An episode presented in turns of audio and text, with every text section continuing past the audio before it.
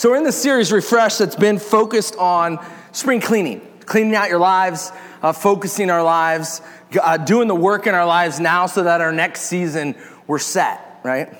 Well, this week for me, my spring cleaning, and uh, I took it to a whole nother level. Uh, I finally broke down and gave in to the professionals. I uh, drove down to Bellingham Mower Services uh, and, and inquired about putting my mower in there on the two week waiting list to get it started this year have yet to get my mower started this year to really get on uh, this spring uh, cleaning myself. The guy was great. It's across the street from Wade King Elementary. Uh, it was the first thing on the hit closest to Sudden Valley for somebody who'd work on a mower. Uh, but it was after I'd done all the work myself. I'd gone in there, I'd taken the carburetor off, I'd taken the fuel bowl off, and filtered it all out of there. Uh, and then I finally just gave in and said, you know what, I need help which, you know, ultimately could have been a message in this series as well when it comes to the spring cleaning of our lives. I think God actually designed for us to uh, do this together. Uh, as a church and as individuals to actually have people come alongside us that that uh, that know and uh, or have been through certain things in their lives and can speak into our lives uh, directly. But uh, it won't be this series. I'm sure it'll be in a message coming up. But uh, for us, this series is is is coming to a, coming to a close with this last message and this last challenge I have for you. Um, of which has kind of been woven in in all of the teachings that we've had uh, for these past few weeks as we've looked at this. We've looked at how to, each week we've taken a point of teaching personally. What does this mean for me? What does this mean for the church? And then what does this mean for us in uh, reaching others? And we've looked at some great content in this series. Uh, if you've been here, you know it. If you haven't, we, I mean, we looked at uh, what it means to really know Jesus and the difference between knowing him and following him. Uh, we looked at uh, grace. We looked at, man, if we could understand God's grace better, we could, we could live that, live that, live grace out in our lives better. We looked at joy uh, a little bit last week in, in the things that steal our joy, our joy stealers, uh, and, and then how we deal with those. And then one week we actually looked at our neighbors and how we should treat them, right? Uh, even if they are the joy stealers in our lives, we're still called to treat them a certain way. And so this week, and this is the deal, church, I, I want, I want to put it for you uh, this way this week. Uh, the idea of making my yard look nice, or the idea of getting on your spring cleaning and, and cleaning up the outside of your yard, or purging and going through your closets on all that kind of stuff, um, is, is, is a great idea. It's a great theory to do every year.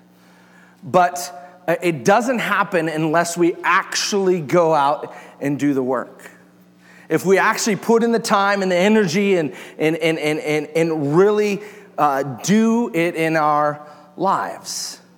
Right? Spring cleaning. My, my yard isn't going to get done the way I wanted it to get done until I can get my mower started, right? Until I can get out there and, and, and, and get on it. And so the same thing is true for our lives and the, and the things that we've look, been looking at over these last few weeks. They've been great concepts God's grace and joy, and, and, and what we're called to do in this idea of go out and make disciples, and, and not only disciples, but disciples making disciples is the call for us. All that is great theory. But until we put it into practice, that's all it is. It's just good theory. And, and, I, and I'll tell you what, there is plenty of theory out in the world for people to sift through. And so, if we take it to that next step, if we don't apply these things to our lives, it's just theory, and nobody else is, I mean, everybody's got theories and ideas on different things and, and how to live. But if we actually practice it, believe it, and implement it in our lives, that's what's what one will give us what we desire and two is what's attractive to other people. That we actually believe it. So uh, th- uh, this week, I, um, I did some investigation. And so the question for us this week is do we believe it? Uh, or, is it or is it just theory? Is life in Christ a theory or a practice? Practice being that we've put it into practice and we know it to be true and we believe it, and, and, and, and that's the way we live our lives by God's grace, by His joy, by His love, by the, the truths that we look at every single week. Is it a theory or is it a practice? And in, and in doing this, I, I kind of got kind of railroaded into a study that I was doing on the decline of the church, whether it's happening or not. I, I believe that it is happening here in the US. I believe that it's not happening anywhere else. I think the church is exploding in countries all over the world. But I really thought about it, and so I got into this study of generations the different generations, the four most recent generations specifically, and, and, and, and how the church has evolved through those. And so, just for fun, uh, I looked up the four last generations, and I, and I, and, and again, this isn't, this is just straight from, from the internet, which everything on the internet is true, right? So, um, so in my in my studying on over these generations, so uh, if you were born between 1922 and 1945 you're a traditionalist, it said, or a, the silent generation. This generation is pre feminism. This is where women stayed at home, they didn't work. This is what's thought to be the richest, most free spending retirees. Uh, generation. Uh, the gravest thing that the teachers uh, faced in this generation was uh, chewing gum and passing notes in class. Uh, that's their big, like, oh, you know, don't chew gum in class, don't pass notes. So, what about 19, 1946 to 64? Raise your hand if you were born in that generation. 46 to 64, a good handful of you. So, this is the baby boomer generation, right? This is labeled the baby boomer generation. Uh, this is when World War II ended uh, and all the troops came home uh, and they realized just how much they loved their spouses and they had a bunch of babies all right? Right? They walked off the ship and, and, and suddenly nine months later there was a big boom in babies right? They're labeled as a self-focused generation. This was the first generation that accepted divorce.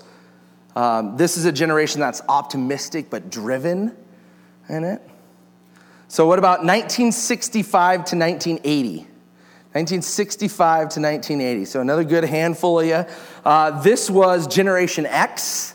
This was what's labeled the latchkey generation. You've heard that comment before. This is an entrepreneurial generation, individualistic. This is a career changing generation. This is, on average, they change careers seven times during their working, their working years. This was a late to marry, quick to divorce. This was what's labeled as the MTV generation, right? I fall into this generation.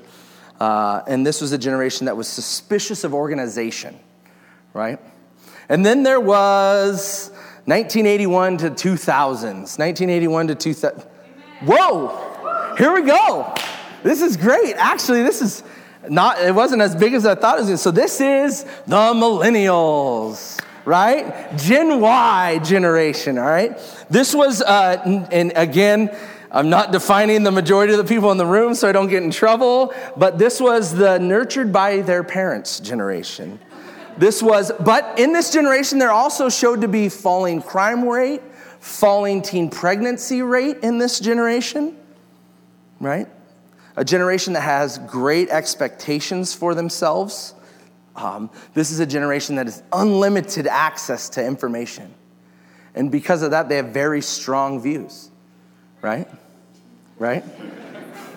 this is also a generation that doesn't live to work.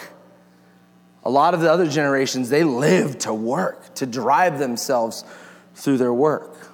And so I was investigating all these generations, and I thought, well, man, I mean, the future of the church is in these generations that are new, that are coming up. And so I picked up an article about millennials uh, in the church uh, and why there's a pretty heavy drop off of church involvement, of which it was the majority of the people in this room for us, so may not apply exactly to us. But this was a study done by George Barna. Uh, if you don't know the Barna Group, this is a group that specializes in the study of religious beliefs and behaviors in Americans uh, in the intersection of faith and culture. All right, and they're far in the forefront of the study of this of, of faith and culture and, and, and, and what's going on within the within the church. And in this study, it was this is what was said about this uh, this generation. that there was, it was between two and three out of 10 Americans under the age of 30 didn't even think that church was worthwhile or important to attend. Right? And the majority of the people said things like, uh, I find God elsewhere, it's not relevant to me, it's boring, or get this, God is missing in the church. God is missing in the church. And I'm like, man. The study also stated that uh, perhaps it's more concerning that two thirds of millennials believe that American churchgoers are a lot or somewhat hypocritical right? That, and, and this comes from a generation that prides itself to be able to smell fake out from 10 paces, right? And this is, this is a worrisome indictment, I think, for the church. And so, what they do want is they want a local church that wants to live out faith and actively reach into their community. And, and, and quite frankly, based on these studies, they aren't seeing it. They aren't seeing it an active church that lives it out. Part of the study uses images and questions, and I mean, just really dives into many different ways to, to come to this. But th- their conclusion was that the generation thought that uh, church was aggressive, that it was judgmental, that it was highly critical, and that, uh, it, it, that it was a religion that states how it is and how it should be more than lives it out. The church isn't living it out. And so I, I, I, I, I took that to heart and I thought, man, is that us? Is that us as a church? I don't think so. I don't think so. So may, you may be off the hook for this, but there's a lot of stuff in here that we can, we can look at and learn from. I think for me, what it did for me, it caused me to, to look at me. Look at me and my life and how I live it out. And then, and then I obviously went to us. Like, look at us as a church and, and where we're at. Are we a church that in theory is the church? Like we're, I mean, in theory, it's good theory what we're supposed to do, but are we really doing it? Are we making it a practice? And again, this is this is theories based on some data that was gathered by this Barna group, which is highly reputable. So, but, but what if we allowed, what if we allowed, what if we allowed this to sink in a little bit and, and and then we changed the truth or we changed this data. As a church as a community we, we, we took a look at it and we put into practice in our context, context the opposite of this theory. That we are a church that really lives it out that actually puts into practice the truths of god that we hear uh, every sunday morning. What if we redefined or supported our own truth biblical truth that, that when it came to our lives that we would actually be disciples who in turn were discipling other people.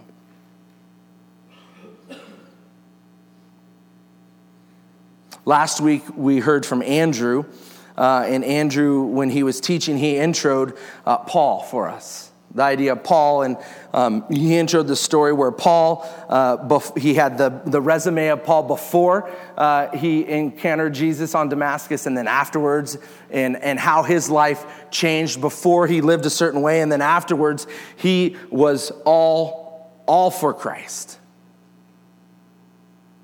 And uh, we heard out of Philippians last week uh, a letter that he wrote to the church of Philippi that Paul, he clearly laid out this, this way of life.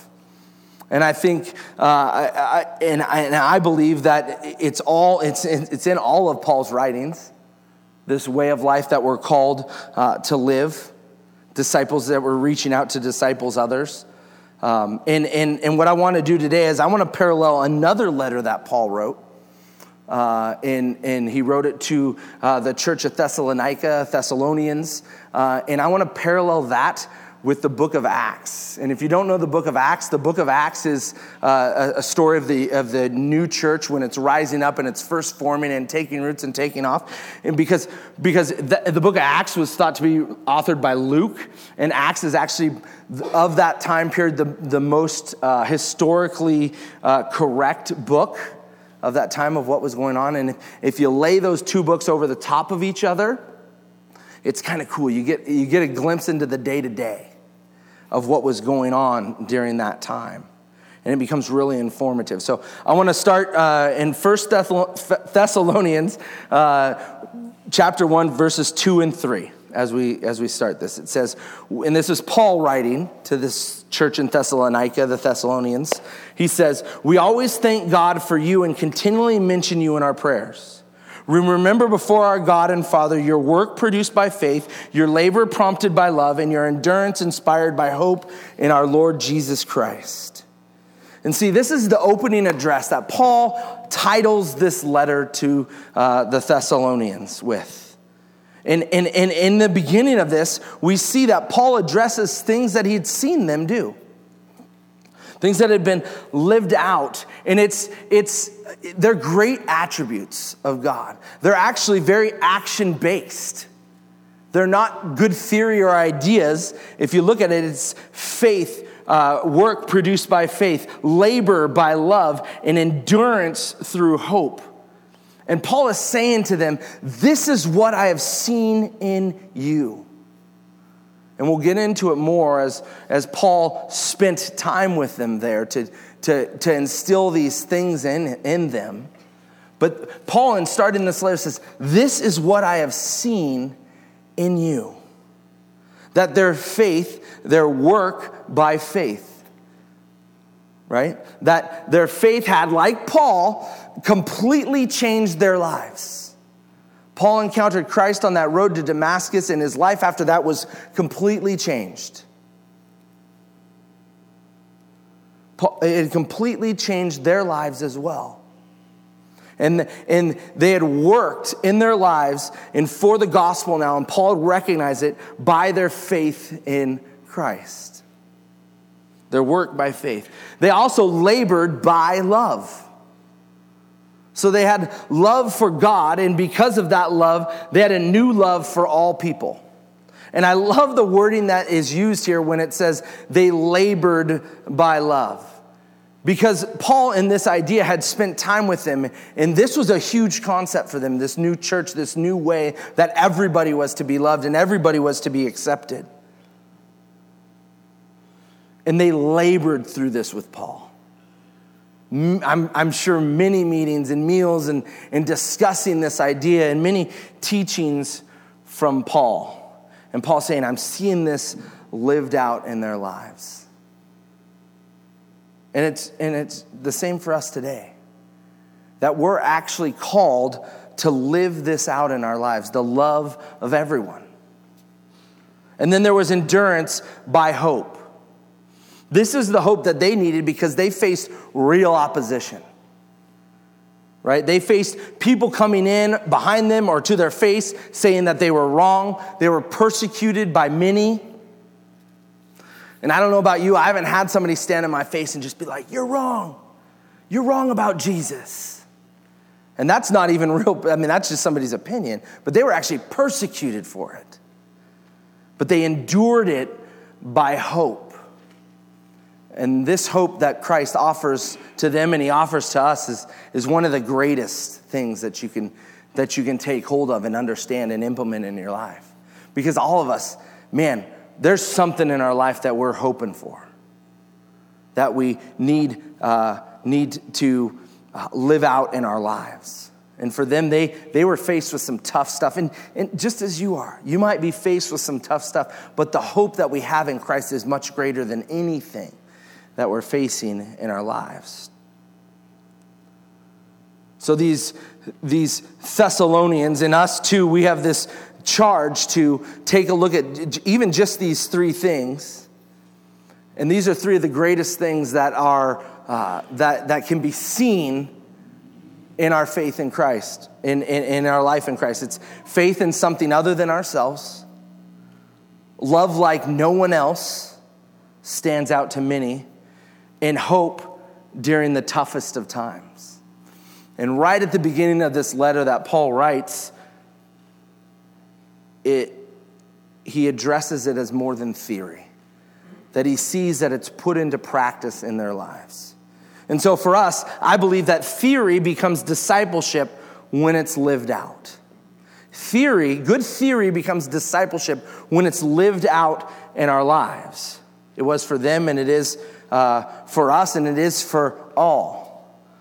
it becomes truth in our lives. 1 Thessalonians uh, 1, uh, pick it up at verse 4, says this For we know, brothers and sisters, loved by God, that He has chosen you, because our gospel came to you not simply with words, but also with power, with the Holy Spirit and deep conviction.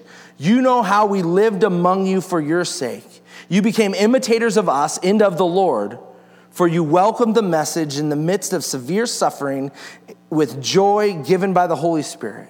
And so you became a model to all believers in Macedonia and Achaia, and the Lord's message rang out from you, not only in Macedonia and Achaia, but your faith in God has become known everywhere.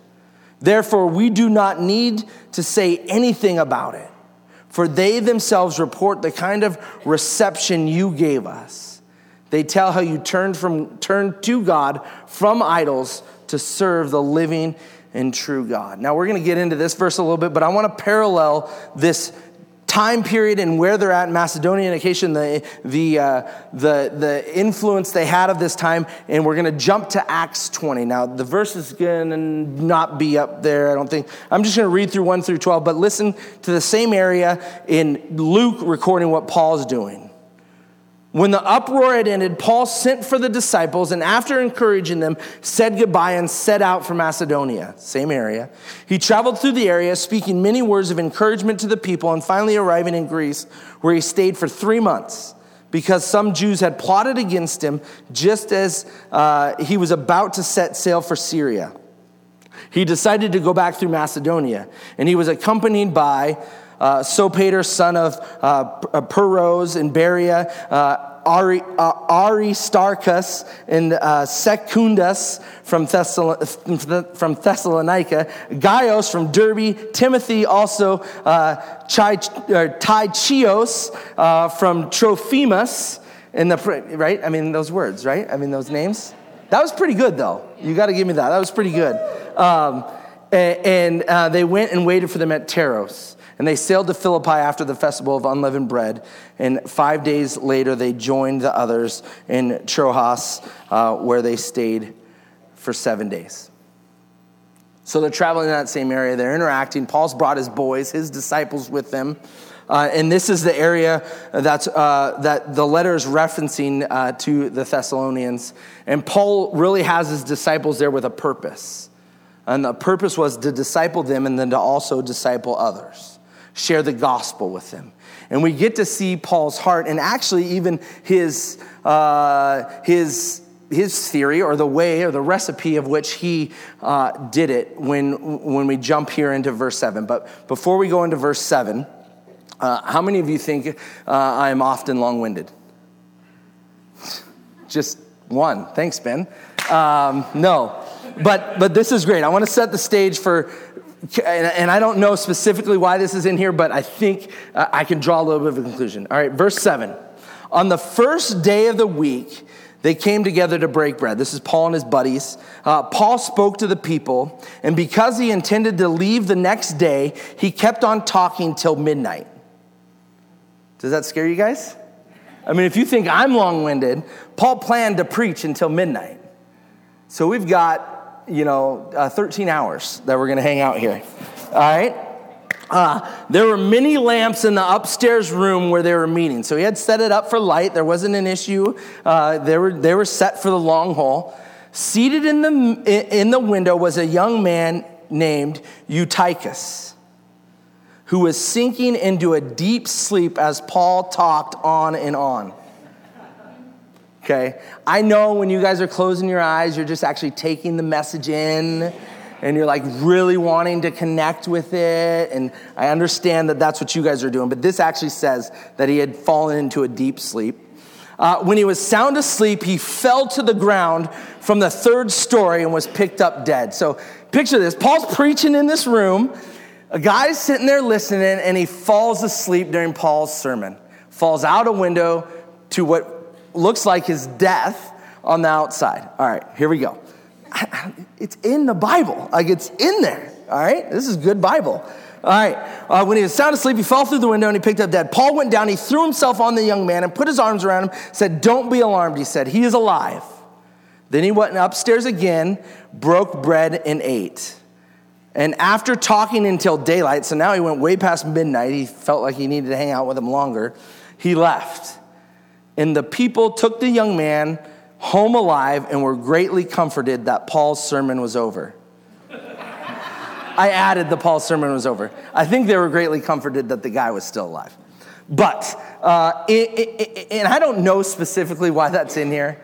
I think if we look into what we're going to look at just after this, later on in Acts 20, we actually get to see that Paul is, or Luke is recording that Paul wasn't that good of a preacher. And actually, maybe one of the best, but uh, in this, they're saying that it's more than just a message. It's more than just preaching and teaching on a Sunday morning. Uh, it's more than just coming and listening and then leaving, um, because uh, we see this funny story in here, but I think it applies uh, to us as well. You hear me often say the value of what I say on Sunday mornings is, is little compared to what we can do throughout the week.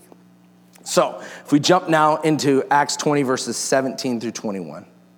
Uh, for Miletus, Paul sent from Ephesus for the elders of the church.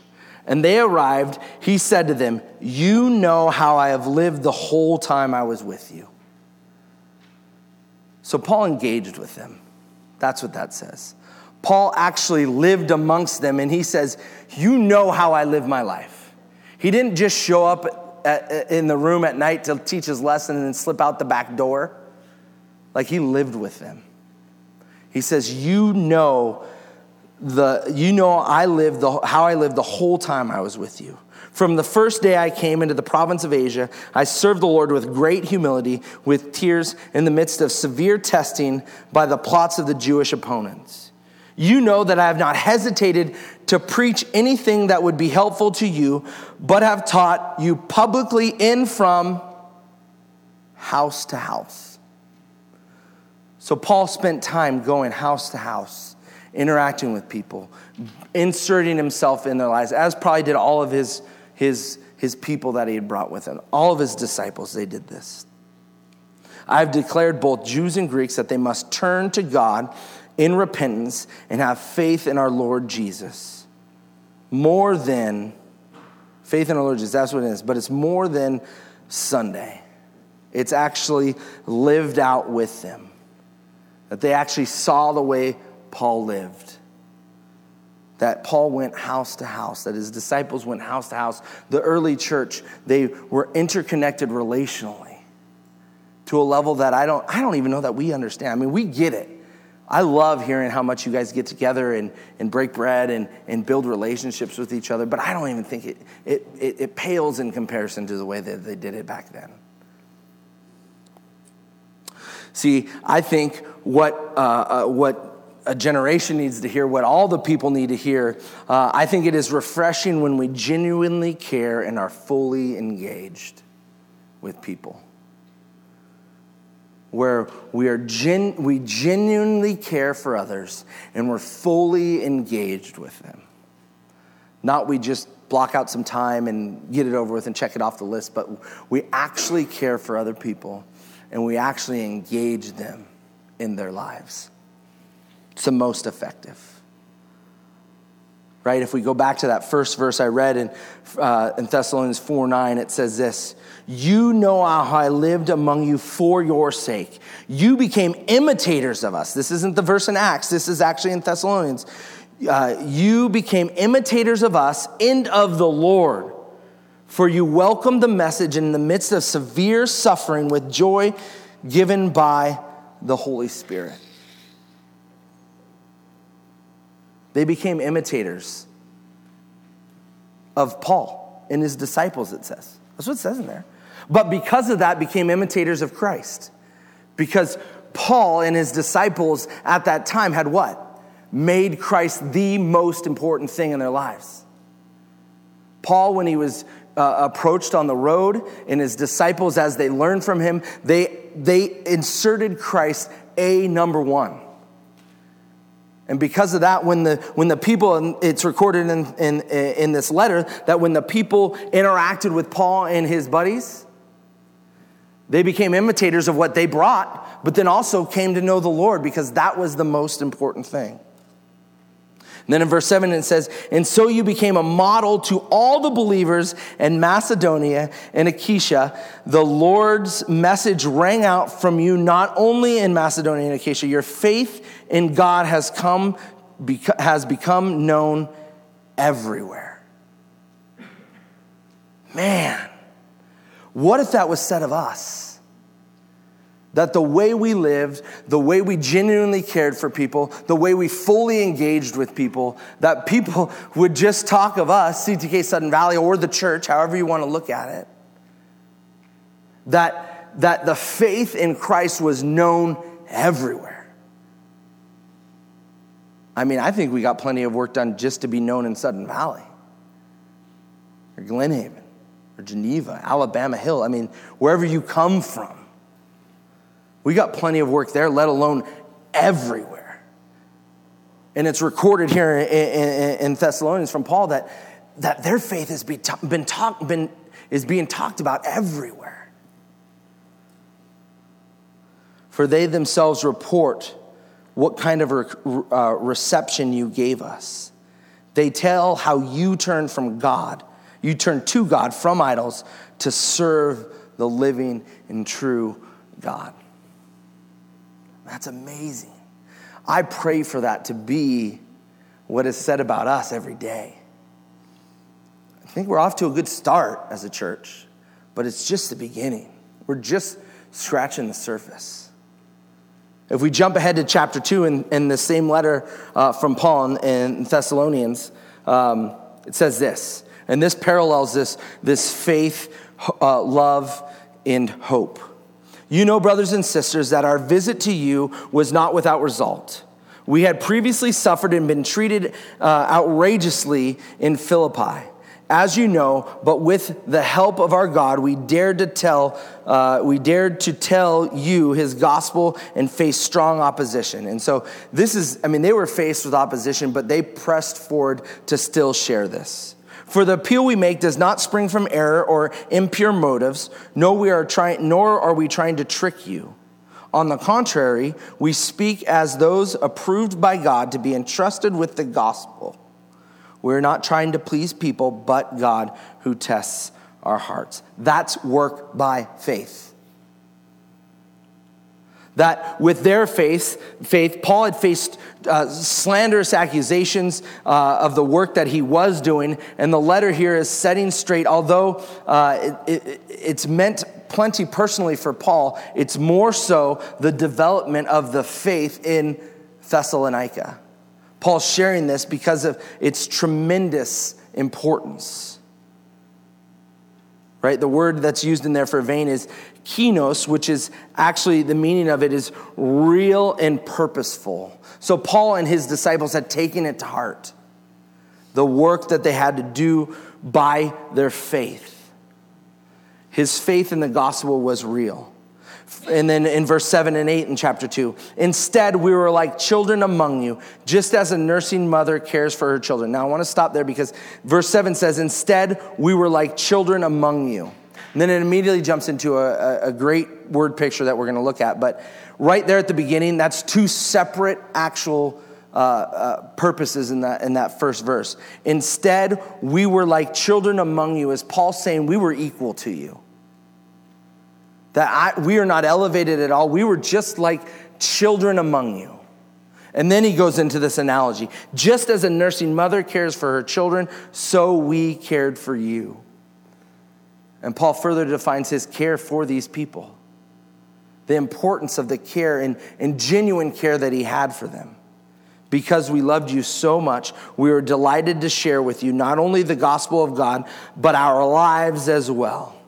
Equal, we're equal to you and we care for you. That's a big message that we can share with anybody.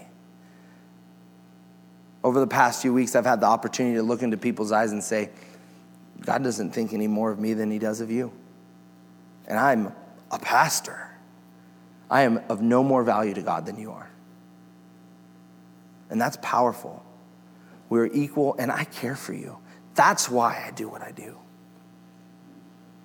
Labor by love.